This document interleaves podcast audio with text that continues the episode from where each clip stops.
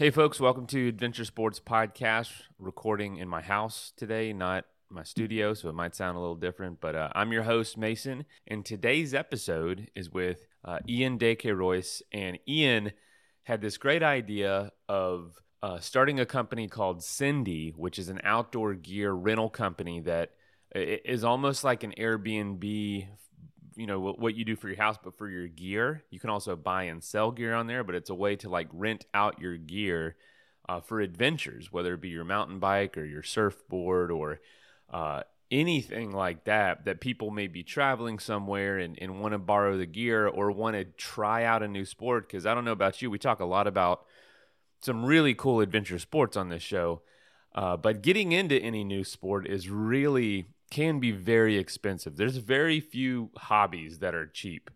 Uh, and so before anyone is really sure, it's great to use this gear. So I love the concept of what Sendy is doing, and that's S E N D Y, uh, Sendy.io. You can check them out. But the reason we're featuring Ian today is not because he started this company. It's a great idea. It's really the circumstances in which he started the company, which was having his entire team uh, based in Ukraine, right as the Ukraine and Russian war broke out, um, when Russia invaded Ukraine. So he has a team nearly on the front lines doing this stuff, you know, not missing any deadlines, as we'll hear. And to go and support and to go and to be a part of this, Ian went to Ukraine himself during the conflict to be with his team, to encourage them to make sure Sendy could launch on time. Uh, he's providing jobs for folks in Ukraine as other industries obviously are completely eradicated or totally uh, uh, affected by the war. Uh, Ian's able to continue to hire uh, a handful of folks over there who are helping build out this company. So uh, there's a Forbes article. That's how I got aware of it. Was this article on Forbes? I thought this is a great idea. This would be a great episode. I did feature this on my other podcast, Without Compromise. But it's an amazing story. Ian's a great storyteller, and uh, I really enjoyed this conversation. I hope you do too. All right, let's go ahead and dive in.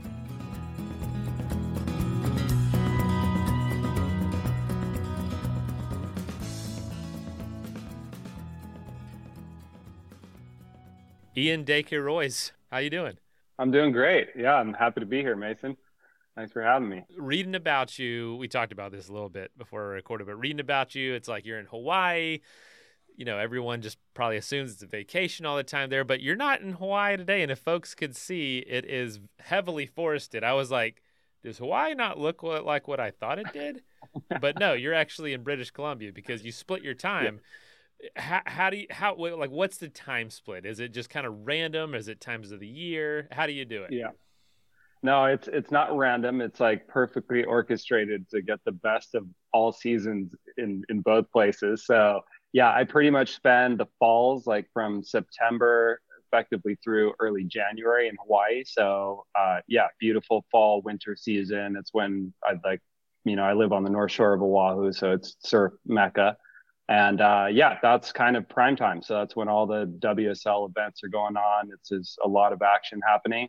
Uh, and then, you know, towards late January, usually the snow's good. People are starting to break out cameras and film, you know, backcountry mountain sports and uh, in British Columbia, which is mecca for the mountains. So I come up here and get a lot of, you know, time on on snowboard, on snowmobiles, and start to dive into that world you know, t- maybe just quickly before we dive into what Sendy is, how long have you always been into these kinds of sports and these kinds of like adventure sports, or is it something, you know, did you grow up in a family like this, or is it something you discovered on your own? I'm always like curious about that because it's yeah. different for everybody.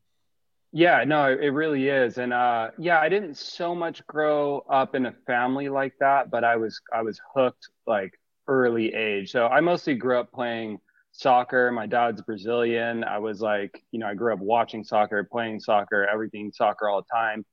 Uh, and then I think maybe I was like 12 or 13. It's like the first time I got on a snowboard and just I was actually in Sun Valley, Idaho, went to the top of the mountain, watched someone as far as like trying to figure out how to put on the bindings. And I just crashed my way all the way down to the bottom and I was hooked. Like it was literally that quick. So, yeah, and then I think you know I was probably 15 or so when I picked up surfing, which is kind of the hardest sport in the world. It's so weird, but I think like the never-ending challenge of it, plus being in the ocean, and then having I don't know, just being individually, you know, the the competition is with your own mind and yourself, and like progression is like within your own, you know, little world and something was addictive about it. And i got into mountain biking when i was probably you know 16 or so and never stopped. And i just uh, you know over the years kind of moved away from team sports. I still love playing soccer like for fun with friends but i'm i'm just hooked on these sports in nature really. Changed my life. And, and and where did you say a lot of this was early on? Probably not hawaii and bc yeah.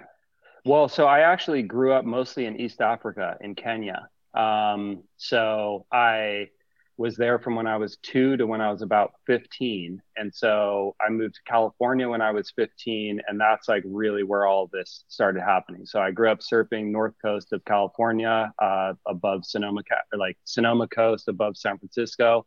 Uh, and yeah, mostly snowboarding in Tahoe in that area. And yeah, that's where it all happened. Wow. So, you know, eh, a lot of folks dive into their passions when it comes to work. A lot of them don't. I, I, I hear from a lot of friends and, and folks I know that intentionally keep those separate. Um, and I know for you, you've got this entrepreneurial history, very successful doing things. Take us through kind of the ideation of Sendy and recognizing this problem of kind of like the barriers to entry for entering adventure sports. I actually host another podcast that's uh, called the Adventure Sports Podcast. And one of the messages in that show is like, eliminating those barriers, mostly, you know, in your mind, getting used gear, stuff like that. So it is a huge problem in the outdoor industry. When, when did you recognize that? I mean, honestly, I recognized that when I was like 13 and I was like drooling over like over boards that I could never get, you know? so, yeah. So I think uh, yeah, it's it's a reoccurring problem for everyone, and kind of like the more sports you do, and the more gear you need, and then all of a sudden you have a garage full of sports, and and then and and gear, and then you progress a bit, and all of a sudden you don't need that board, you need a new one, and so it's kind of this thing that I think is like an evolving problem. It starts from like day one when you want to actually get into something new, and then it goes for the life of the sport as you progress and equipment progresses and and so, yeah, I mean, between, you know, Travis Rice, Cam Zink, and myself, like the amount of gear we have is is crazy. And uh, so it is a, yeah, it's a problem for us. Um, and then as far as like identifying it, bringing it into the business world, um, so I just like a lot of other people did jobs that I didn't love, and you know, I I developed skills and skill sets through you know doing things that you know were very much work you know didn't have a lot of fun component to them. And uh, so yeah and you know i've known travis for probably 10 years. We've done a lot of like great trips together. He's a good friend of mine. Uh, and when we when we started talking about what became Sendy, it was one of those things where as soon as the idea triggered, we were on a surf trip together. He's a good surfer too. Most people don't know that, but um, yeah, as soon as we like started talking about it, it just started flowing and we're like oh well we should do that and people need this and it, we could you know do it like that and it just like started evolving so fast and then once we started talking about the idea with other people the response was so good um, that we just realized we needed to do it and you know we've travis has like a whole event series called natural selection. It's like one of the most amazing backcountry snowboard events ever. It is the most amazing um, so I've sponsored that event with other companies. I've been at most of them in person, and you know they're it's incredible. And so many brands and companies use adventure sports and action sports as part of their marketing strategy. It's one of the longest running marketing you know strategies in the world. So everything from like Visa and Mastercard are using like surfers or skiers to like promote their their products and services. But most of that doesn't have any relevance to actual to these sports themselves. And so, you know, for us with Travis and his background of like creating content and events and working with different brands and myself building businesses and whatnot, like we really felt like we knew the audience. We, we were our target customer. We had the ability and the channels to speak to them. Um, and yeah, so we started working on Sendy, and it just all happened really fast. To be honest with you. What was kind of pointing in that direction for you to say this is the next big problem I want to tackle? Yeah, gosh, I mean, it's in some ways it didn't even happen that way. Like it was something that we were excited about, like for ourselves and our friends, and and then as we got into it is when those numbers started to to pop up. And I think, you know, one number that illustrates that would be like REI's revenues, right? So REI is one retailer in in not even the biggest one, believe it or not, uh, in our industry, and they do 3.8 billion dollars worth of sales every year in new equipment. And there is no marketplace that's dedicated to outdoor sports and outdoor adventure sports. And so, you know, hiking, climbing, mountain biking, backpacking, and then you have all the all the new ones, right? Like foiling, wind foiling, uh, you know, all these things that are popping up on a daily basis. And so here we are with garages full of gear, always switching sports and equipment and gear. There's no place for this to go unless we're listing it to our local market on Craigslist or Facebook, which was like so scam ridden that it's definitely not worth selling anything less than like a couple hundred bucks because it'll be too much of a hassle. Um, and yeah, so we just like you know, we know that there are tens of billions of dollars of new equipment sold every single year. And in the meantime, there is year after year of that being accumulated in everyone's closets and garages. There's no actual, you know, efficient way to redistribute that. And then on the other side of the equation, there are folks like who I was when I was, you know, in my teens and early 20s who would have loved to upgrade equipment or get into you know a new sport and sure enough there's definitely someone with that exact thing that you need sitting in their closet not outside not being used and so yeah i don't know i think once once we started just chatting through and just ideating on it it just became so apparent that someone you know needed to do something and we were honestly shocked it was like one of those problems that you're like how has nobody done this yet right it just seemed like too obvious. And uh, yeah, and so we just went after it, and you know, we work hard, and that's in our nature. You know, we like work, so it happened fast.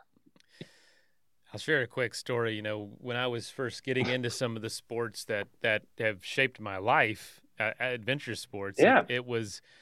I was in college, broke, and twenty dollars was a big deal. It was like you know, a lot of thought went into spending any kind of money, and that thought, exactly, exactly what you just said, always went through my mind. I said, I know there's somebody out there that has all this stuff who would literally part with it for nothing because they don't care.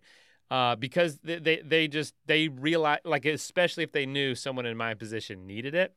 And I'm at that point now in life where I've got some equipment sitting there and I'm like, I guarantee within a hundred miles of here, there is a college student who would salivate to have this piece of equipment for for what I'd be willing to get rid of it for, and it could change their life.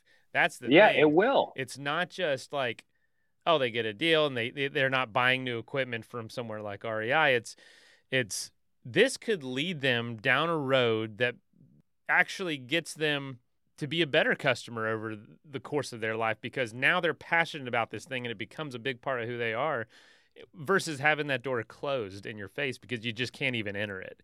Um, so without that persistence and having friends that were also consistent and, and passionate about this, I don't know where I'd be if it wasn't for finding those amazing deals a lot of times by chance and by being just going to every thrift store in town going to every yard sale and praying to God I'd come across, you know, a bike packing piece of gear I needed that was 30 years old at that point. Oh, I that's I like do. the only way to do it.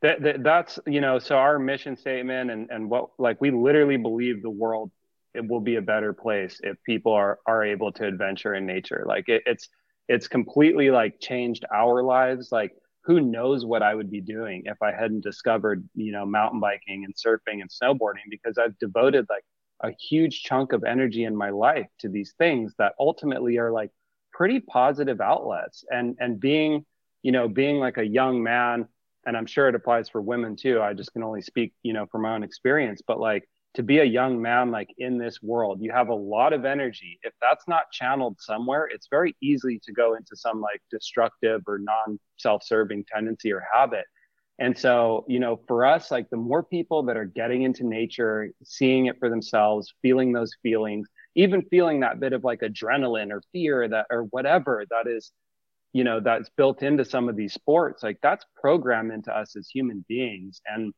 yeah, if we can be a part of like helping to get more people like out there doing this, I, I we really feel that like the world will be a better place. If if people are having you know have the opportunity to experience these as an outlet for that energy and uh, we want to be a part of that.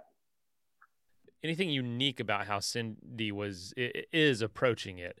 Um yeah. anything that's more geared towards this demographic? And also i'm looking at stuff that's that's like is this for rent as well as for stuff for sale like how does this how do, yeah. how, how do people interact with sendy yeah sure so um yeah really, you know, easy to jump on Sendy.io. And uh, yeah, you can check out the website. There's apps on Android as well as Apple.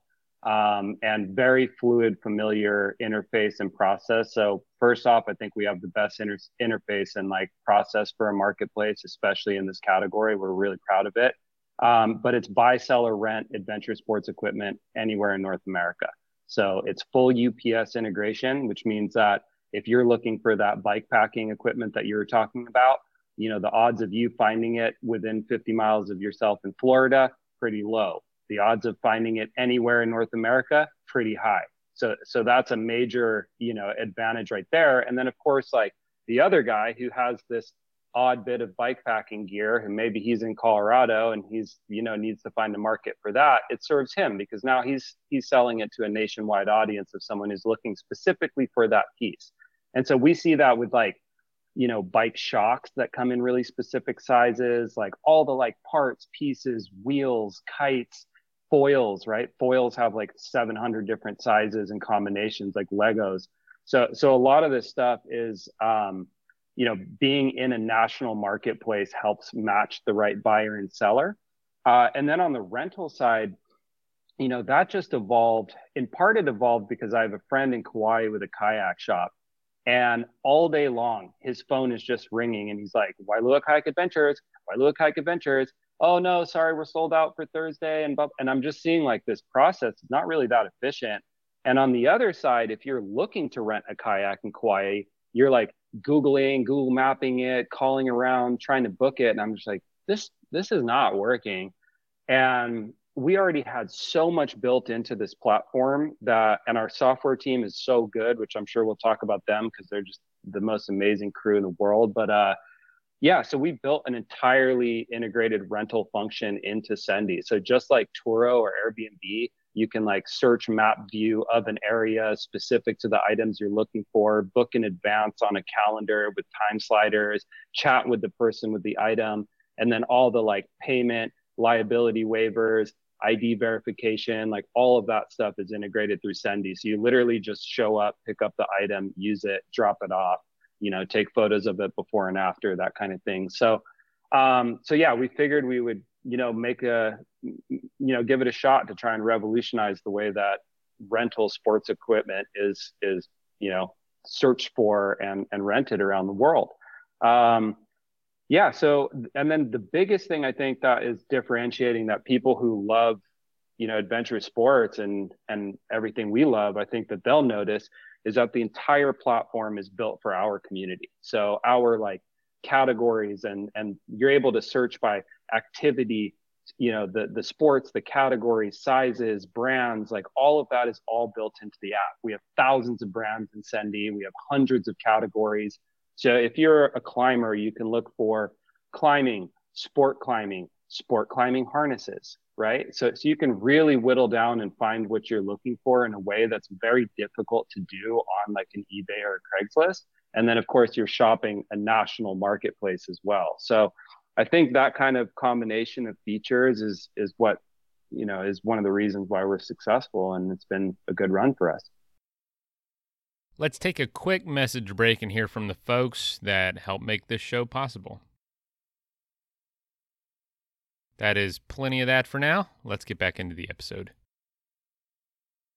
And I love that when it comes to, you know, because there's gear sitting at my house that, you know, I don't necessarily need right this second or all the time, but I'm not getting rid of it. There's too many adventures I've had with it. There's too many stories. There's nicks and scrapes and stickers that I'm like, all that I, I have way. to tell my kids these, and it's not taking up that much yeah. room so I can justify it. But I know it still could be really useful, and it's not. You know, it's almost like a, a racehorse not getting being able to run. It's like, what do I do? Well, that, that's what's so cool about your rental program too. Is like, and you get to help introduce people into the sport too. So there is that that cool side of it that I didn't know until I started exploring the website. Really. Well, thanks. Yeah. So that yeah, the rental side, we're really going to put some energy on launching that this fall. Um, we just had our hands full. It's been moving quick, but uh, yeah, so like the rental program, there are really two sides to it. Like one are existing retailers, like say a bike shop in Whistler over here that has 20 bikes, they rent them out every day. But it's the problem that I mentioned, you know, like my friend in Kauai, where it's not really organized for either the person looking for the bike or the person renting out the bike. So this just integrates the entire thing, brings that whole fleet onto Sendy, and someone can rent it right through the app. So that's one solve. The other is like for individuals. And, you know, I use my, my younger brother as an example. He's an incredible mountain biker, like really good. He's got four bikes and he works construction. So he's making, you know, whatever it is, 20, 30 bucks an hour working construction.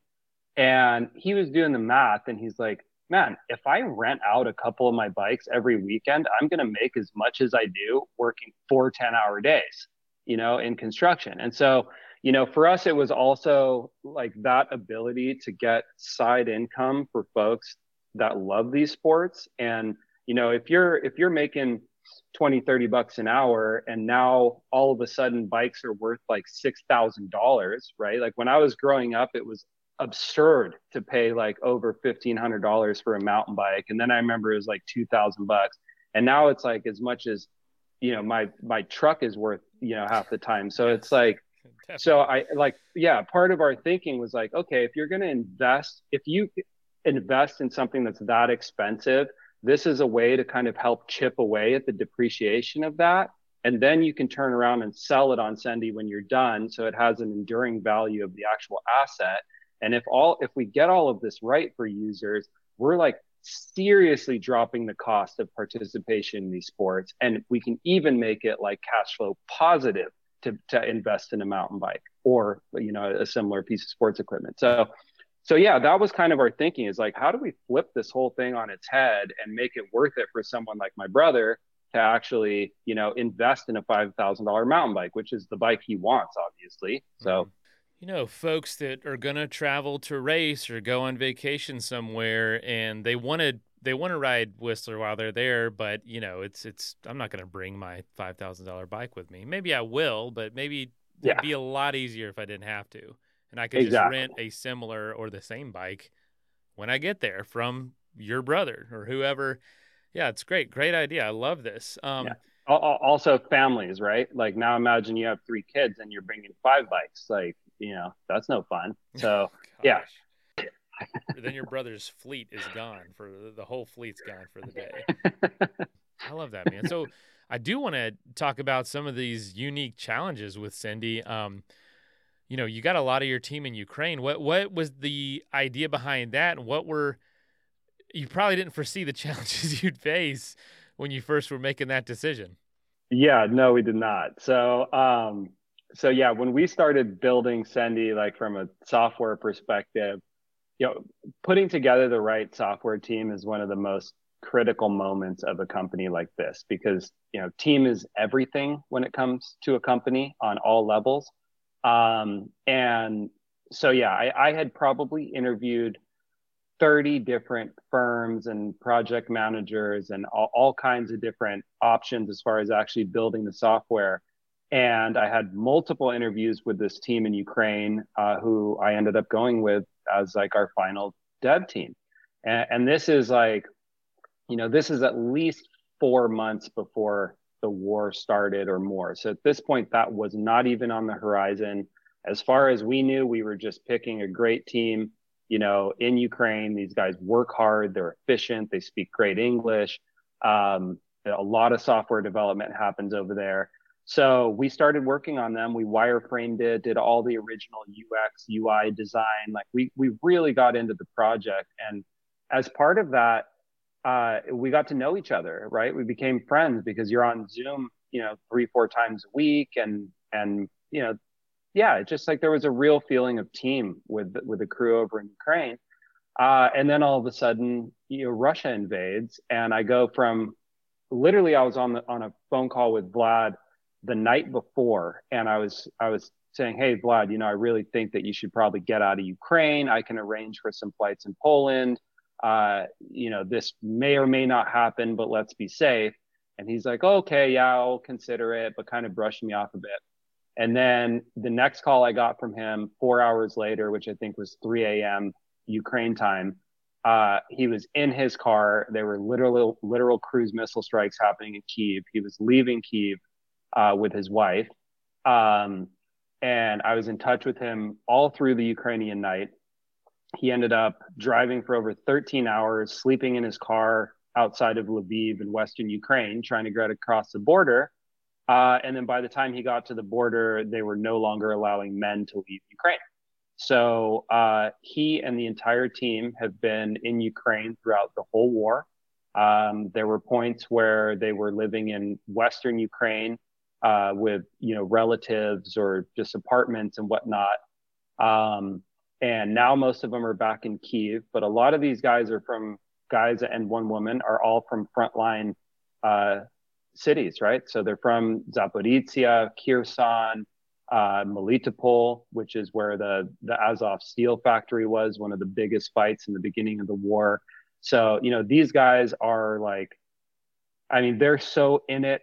It's it's crazy. Their whole lives have been disrupted, and and throughout all of that, they never missed one single deadline that we established with Sendy. So somehow they were able to, in record time, take from concept to launch the Sendy app in in under 10 months right uh, during a war and so you know that was step one then we were about to launch sendy so this is now november of last year. And you know travis and i've been working on this whole launch plan. We've got instagram channels ready to blow like press all this stuff like ready to go right? It's, it's the day. And and Russia starts bombing all the power stations. And all of a sudden, we're on Zoom calls with the team over there, and they're in parkas and dark, like you know, it just all of a sudden it really looked like a war zone over there. And uh, so yeah, I just realized that I had to get over there with a Starlink and some generators to keep these guys online because you know when you launch a product like this, there are inevitable bugs and problems. It's it's it's guaranteed. And so I booked last minute flights and travel over there. Um, you know, got a Starlink generator and some other stuff, and uh, flew into Poland, crossed the border by bus, and I ended up spending a week in Ukraine with the team, um, getting them fired up on on the Starlink systems, and we launched on schedule. So it was pretty wild. what what led to your decision to go join? I mean, did that seem? Did you have anybody telling you, "Hey, maybe that's not the best idea to physically go over there yourself? Yeah, everybody told me that. Like my, my okay. sister was like crying on the phone with me, like in the airport, you know? so, um, I mean, yeah, I guess like, you know, I, I did grow up in Africa. I've traveled a lot. I've been in and out of war zones. I'm, you know, I'm fairly confident in my ability to navigate situations. Um, and yeah, it was just one of those things where I think it was a combination of the fact that we would not be able to launch this product if I didn't do it.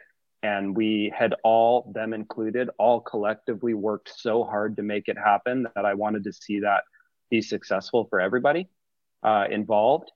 And uh, and then I also wanted to meet this team because I was so impressed by their character, by their work ethic, by their communication, and I just felt like it would be a, a real gesture of goodwill for me to go out and take everyone out to dinner and, you know, not be fearful and not, um, yeah, just to like do something really different. And to be honest, like the Ukrainian people and my entire experience over there was one of the most incredible of my whole life. Like I've, I've never felt more welcome.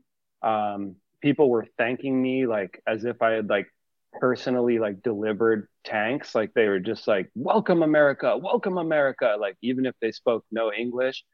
And um, yeah, it was an incredible experience. I mean, like one of the nights we literally went out and like went out on the town in Kiev and there's no power. All the bars are like lit by candles. There, everything's sandbagged. All the windows are sandbagged. It felt like going out and partying in Paris in the middle of World War II, where you're in like a serious city, a multiple million person city, but the whole thing is like locked down. So it, it's it's just indescribable, man. I mean, we were in and out of bomb shelters. Like when I was leaving Kiev, I drove the road north towards Chernobyl and the Belarusian border, and I was in a sprinter with a bunch of refugees for like probably 14 hours along the Belarusian border.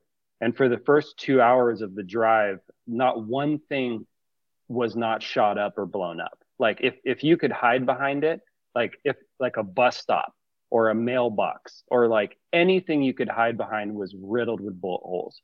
And um, like we'd pull into a gas station to get gas, and there'd be a thousand bullet holes in the gas station. Like the level of fighting to reach that, you know, that amount of destruction was kind of unfathomable to me. Um, and yeah, it gave me just even more respect for for my team, for the Sendy team, you know, and and for the country and just everything, man. It was it was an incredible journey, right? indescribable. This is crazy, man. By the way, yeah, uh, it is. Sounds very similar to what we're seeing on TV. What was was there any maybe realization or like you know we all see footage from like World War II, like you just mentioned, and and hear stories about how insane that was, but eh, you know all these just fascinating details about it. What were some of like those big maybe misunderstandings or uh, aha moments when you got there and on the ground and got to see firsthand? Was it like worse than even it's being described, or how how was it different? It's so hard to know what to expect going into that situation, but th- the things that were noteworthy to me, um, one is that there is no way that Russia will take over that country. Behind every single intersection, tree, church, park, everything are sandbag bunkers manned by rotating troops and civilians. So every inch of land of Ukraine is like set up in defensive war positions. And that's everything from the Polish border. Like I did a you know, 10 hour road trip with Vlad from Lviv in Western Ukraine into Kiev. And every intersection is sandbagged checkpoints, hidden hidden bunkers in every tree line. Uh, and then when you're in the city of Kiev, every intersection has tank traps ready to deploy, bunkers like sandbag bunkers, literally on like in the front of churches and like kids' playgrounds and like so everywhere you go, it's impossible to forget that there is a serious war going on. So I think, you know, that was one thing, just the tenacity of the Ukrainian people. And how did that feel? How did that feel just like knowing that?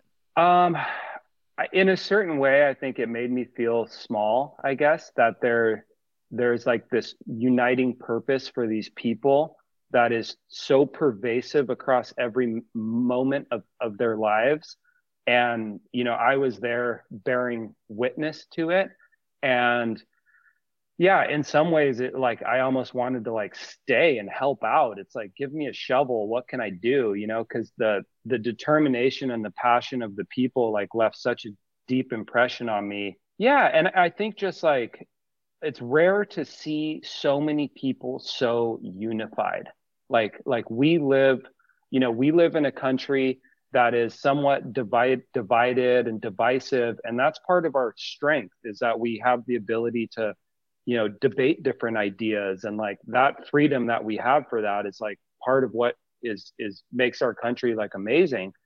And and at the same time it's like so rare to be in a place where every single person has the exact same goal and they're all working together to accomplish that. And um and that's really what it felt like. Like if you go you know if you go to a bar like you know the ukrainian team wanted to like take me out and show me all the traditional ukrainian stuff so i was eating like borscht soup and I'm drinking like cherry wine, which is not recommended, uh, at least from, you know, a hangover perspective. But, uh, yeah, so you know something for you for that uh, over at Athletic. so, so yeah. Anyway, so yeah, man. So like you know, I go into a bar and it's like on the cups itself, it's like "Stay strong, Ukraine." Like like the oh, this was something that left an impression on me.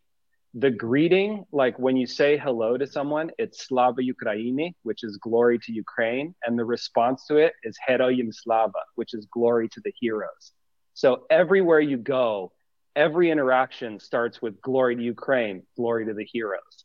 So that's a hundred times a day with every interaction. Yeah, it gives you like goosebumps, right?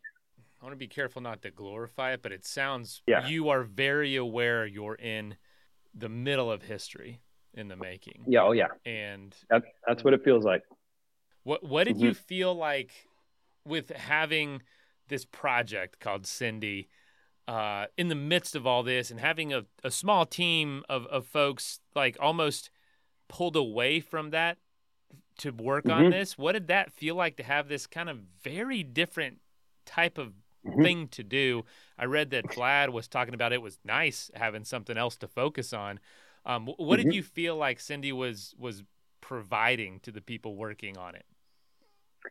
That's a great question, and and yeah, I, you know, in the very beginning of the war, I had to talk Vlad and some of the team out of going to join the army. I'm just like, please stick with us on this project. Like, this will make a difference to your life and your family's life forever. Just stick with us.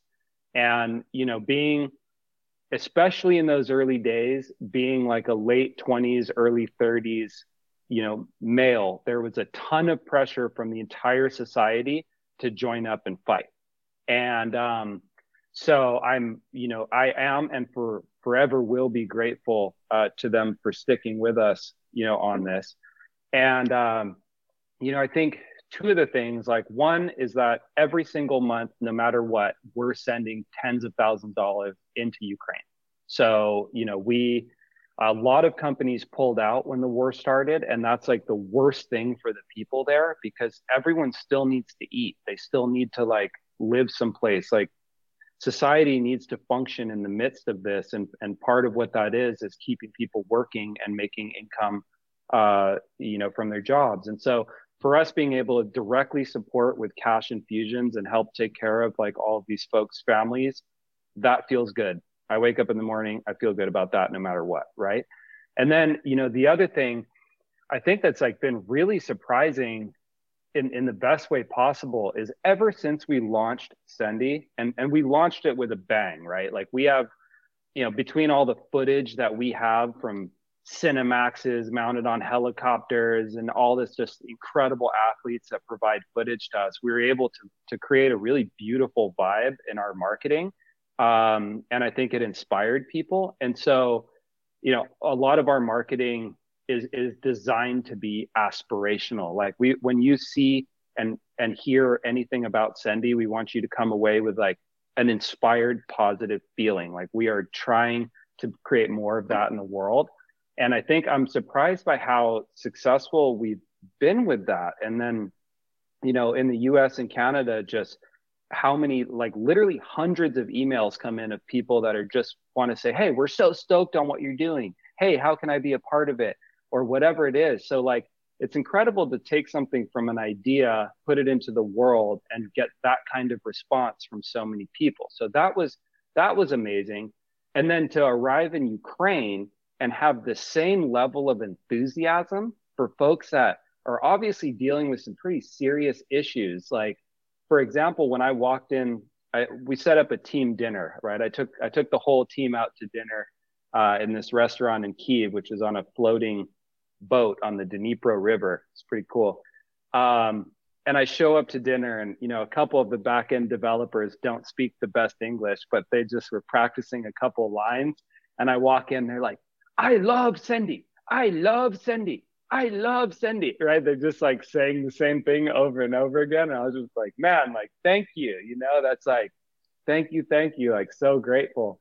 And um, so yeah, I think like in many ways, this is like the coolest project that they've ever had the chance to work on, and like all of their skills. And like I said, these are these guys are the hardest working people I've ever worked with, and and for them to have something that they're passionate about, like I get emails if I have a bug or a problem with the app, or some one of our customers has an issue, I'll get responses at 2 a.m. Ukraine time this is not because these guys are on the clock. It's because they seriously like care about what we're doing. And so, yeah, I think that, you know, the team is passionate about what we're doing and, you know, about building like a beautiful, elegant product that works. And for a software developer to build something and then see thousands and tens of thousands of people using it is so rewarding. And, and I'm just really grateful that you know they've been able to have that experience experience too and i think it is kind of like a little bit of light in in a lot of the hardship that they're dealing with let's take a quick message break and hear from the folks that help make this show possible that is plenty of that for now. Let's get back into the episode. What are maybe some of the lessons that you've had to learn as a leader in a circumstance like this? Because you know you're a serial entrepreneur. You face tons of obstacles and tons mm-hmm. of situations. I think this is probably pretty unique among mm-hmm. those What yeah. is it drawn out of you that's been new or you've had to really be conscious of and learn or just uh, be aware of wow that's a really good question um, yeah, I think, you know, for me, just in, you know, company after company that I've either worked with or started, I think every single time it becomes more and more crystal clear that the character of the team is the most important component of the entire company. And that the relationships, the friendships, the communication, the excitement, the honesty, the passion, like those elements are what truly unify a team and make anything achievable. Like if if I went out to start Sendy by myself and I was planning on doing everything by myself, it would be nowhere and I would have accomplished nothing. And, and the only way that this has come into the world is by a small group of people all believing the same thing, being passionate about the same thing, working really well with each other and and getting it done. And so I think like more and more crystal clear to me than ever is that that is the most important ingredient. And I think what's really beautiful about that is that we've been able to cultivate that company culture across, you know, totally different sides of the world. Like we built that in completely different, you know, people with totally different backgrounds, totally different current situations interests, focus, everything. Somehow we've brought those people together to like really care about each other, really care about what we're doing, work incredibly tightly together. Um, and, you know, for me, my favorite stage of a company, like I've built companies from idea to, you know, 200 plus employees. And like my favorite stage is this early stage. It's when all parts of the puzzle are communicating with each other things happen very quickly. Like if a customer, you know, requests a certain feature, like, oh, you know, it would be nice to have like quantities of when I input my goods because I have 30 of the same, uh, you know, sleeping pad. Then that communication can go from a customer to the developer within two hours and, and to the backend developer. And five days later, we deploy that, that feature like those feedback loops when you start compiling those and, and stacking them on top of each other and the speed at which things happen when everyone is communicating like that is amazing and so yeah i think you know more even than learning anything new it's just reinforced like the things that i knew deep down where it's character is everything the character of the people involved is everything. Um, and i'm just grateful to be at this early stage of a company again where it's like really fun. It's like you know it's it's wonderful. You know ha- has there been a surprising amount of good things despite the circumstances that on paper seem so obviously negative. It sounds like the team's highly motivated, mm-hmm. amazing people. The mm-hmm. communication's mm-hmm. incredible, and it's it's you know you're defying the odds in a lot of ways. What what are some of those challenges that might not be as obvious? I think a lot of the challenges have been on a personal level, and that you know these folks are so professional that they rarely bleed over into work. But you know vlad was was separated from his wife for almost nine months. She was living in poland. He was living in an apartment with no power no water no heat for you know at least half of that time. And you know when i saw photos of where he was living he's now in a new place which i'm grateful because i was like man you got to move. But you know he was in the top of an old soviet high rise that's 40 stories high. And, you know, if you can imagine, I don't know, I'll have to send you a picture or something because it's hard to imagine, but these are like old Soviet block buildings with no power, no water, no elevators in the middle of the winter. And you're on like the top floor, which is exactly where the next cruise missile might come in and hit, right? So it's like, I think that on a personal level, the mental resiliency to like tough it out in that kind of situation is no joke. And then to be able to like not let that situation bleed over into your work, like to continue to hit deadlines, like I don't know a lot of people that would be able to withstand that. Um, so yeah, I think, you know, in a sense, like everything on the work front has been pretty smooth and that a lot of the challenges are you know people overcoming personal hardship and the team environment at Sendy, you know, we're part of the support group. Wow. Let's say, uh, you know, I, have heard you mention you want Sendy to be like that thing you do for like the next couple decades. Like ideally, that would be, yeah. you know, it's like a a, a life passion. How do you think, you know, getting started in this way in the middle of a war torn country with a team on the ground there. How, what do you think the legacy of that will be for Sendy down the road? What will be different about Sendy because of that foundation versus not having that foundation? I think that like what we've been able to accomplish against the odds that we've been able to accomplish them shows a lot of the character of the people involved and and you know the character of the of the initial team that builds a company goes on to be the foundation of the culture of the company itself.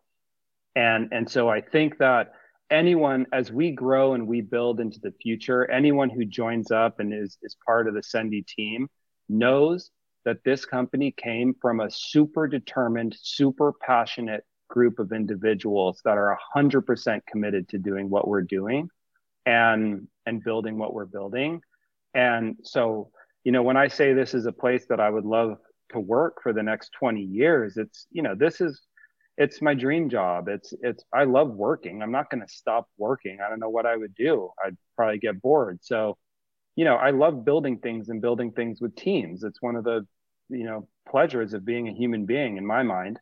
And, um, so yeah, just like a good for the planet, good for people, you know, with all the sports and communities and athletes that I love, uh, it's yeah, it's just a lot of things that I love, and and the only thing that's going to make it worth it to stay here for 20 years is if we keep the culture intact, and it's a place that other people love to work, and and other people love to be a part of this thing that we're building, and so I just think that like the DNA of this company is like is pretty incredible. And the more that people know that story, even like the people who join us to help build what we're building, the more they know what we overcame to bring this into the world, the better. And, you know, that Forbes article that you referenced a couple times, which anyone listening to this, you know, just search Sendy and, Forbes and it should pop up. But what, when they first started diving into our story, they were taking it from like the athlete entrepreneur angle, right? Travis Rice, Cameron Zink teaming up to solve the big problems in adventure sports. That's a great angle. It's a great story. But like once they really got into it, they're like, wait a second. your story is even way more wild than we thought it was. And they completely pivoted and they ended up interviewing the team over in Ukraine via Zoom and, you know, talking to us and getting a bunch of photos from my trip over there.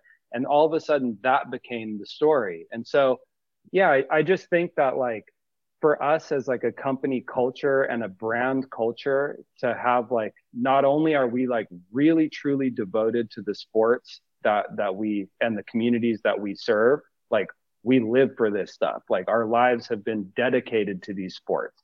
So there's that level of authenticity. And then there's just like the the level of commitment i think that comes from the circumstances in which we had to work and and those two things together i think are, are really powerful building blocks for you know a brand and company culture hopefully for a very long time to come and i hope 20 years from now everyone still loves each other and it's still a great place to work. Very powerful and very unique building blocks, I'd say. You know, it's not, mm-hmm. I don't know many companies that have this kind of start, not recently. You know, on this journey, and as you get there, let's dial it all the way down to to something daily. What, what what's a something daily that you do that really keeps you ready to kind of face these really unique and big problems every day? Because you're helping people recreate. But the team that's mm-hmm. helping people recreate, and that's you know if you boil it down, that's what people are doing, even though they might be passionate. And the team that's helping you do that's at war, so it's like mm-hmm. these crazy different uh, worlds you're you're working in all the time. What helps you stay solid? What helps you stay consistent on a daily basis? Well, yeah, that's super easy, and that's sports. You know, like had a feeling. Like, yeah, literally can't live without it. So, you know, I I live 20 minutes from Whistler Bike Park and grab a downhill bike and go for some laps, you know, or if I'm in Hawaii, it's five minutes out to some fantastic waves. So I'll at least get an hour, hour and a half of surfing in every day. And yeah, I mean, just adventures in nature like that. It's, yeah, keeps me solid, gives me some time to think. It takes me out of my, you know, my bubble of of the to-do list reality and forces you to be extremely present like oh if i'm not present i'm going to crash into a tree or some rocks right so it kind of makes you pay attention to like you know what's going on in the moment and not just constantly thinking about everything you have to do all the time so that's definitely my answer mm. well on that on the pursuit of of building sendy and making this the dream uh, the dream continuing it. Uh, you know, at Athletic Brewing, one thing one thing we say a lot is like brew without compromise because doing anything yeah. different takes you doing it as best as best can be. And so that's not just brewing without compromise. You have kind of have to live your whole life without compromise. What does it mean to you to live without compromise? That's so good. Um, that's such a good question. Um, yeah, I I think that like truly pursuing your like passions and dreams, like believing in them and and and I, I think like part of manifestation is to be able to like believe or visualize and like whatever it is that you're trying to bring into the world. So taking that time and really getting crystal clear with no holds barred, like what is the most amazing reality that you can create and dream, get clear on that, and then go after that like in a big way. And and that's what we've all done as founders. And I think the the brew without compromise and living life without compromise, something that popped up for me with that is like that to me summarizes Travis Rice, right? Like that's, you know, my partner in this whole thing. Like he's the best snowboarder in the world because of that, because it's like complete attention to detail in every aspect. Like the reason his films are the best is because every millisecond is scrutinized and timed perfectly. And and if if the shot's not perfect, you're going to shoot it again. And like sometimes people, you know, get frustrated working with Travis because he has this like incredible attention to detail and vision, but that's why he is who he is. And I think, you know, with with anything you do, including brewing, you're like, you know what? I'm not going to cut any corners. I'm, I'm going to do this exactly the way it's supposed to be done. And if you do that, you're going to have a fantastic product. And, uh, you know, we do the same thing at Sendy. Travis does the same thing in his writing and his films. You know, I've got a case of athletic here in the fridge. Thank you, by the way. Uh, and we've been crushing those all weekend. So you guys are obviously doing something right.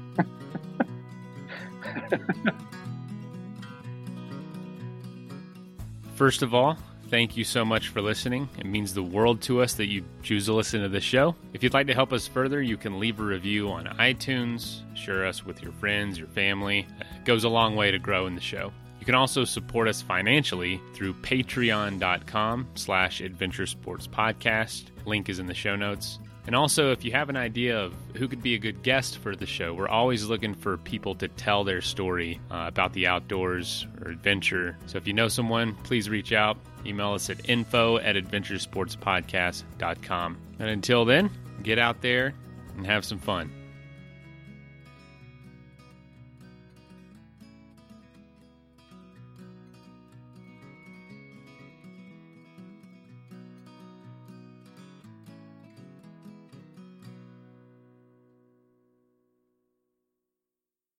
BetMGM has an unreal deal for sports fans in Virginia. Turn $5 into $150 instantly when you place your first wager at BetMGM. Simply download the BetMGM app and sign up using code Champion150. Then, place a $5 wager on any sport. You'll receive $150 in bonus bets, regardless of your wager's outcome. And if you think the fun stops there, the King of Sportsbooks has plenty of surprises in store. Check out daily promotions, same game parlays, live bets, and so much more. Download the app in Virginia today and get $150 in bonus bets instantly from your first wager only at BetMGM. BetMGM and GameSense remind you to play responsibly. See BetMGM.com for terms. 21 plus only, Virginia only. New customer offer, subject to eligibility requirements. Rewards are non withdrawable bonus bets that expire in seven days. Please gamble responsibly. Gambling problem? Call 1 800 Gambler. Promotional offer not available in Washington, D.C. Everybody in your crew identifies as either Big Mac Burger, McNuggets, or McCrispy Sandwich but you're the filet o fish sandwich all day.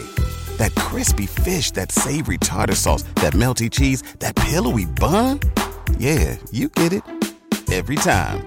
And if you love the filet of fish, right now you can catch two of the classics you love for just $6. Limited time only. Price and participation may vary. Cannot be combined with any other offer. Single item at regular price. Ba da ba ba ba.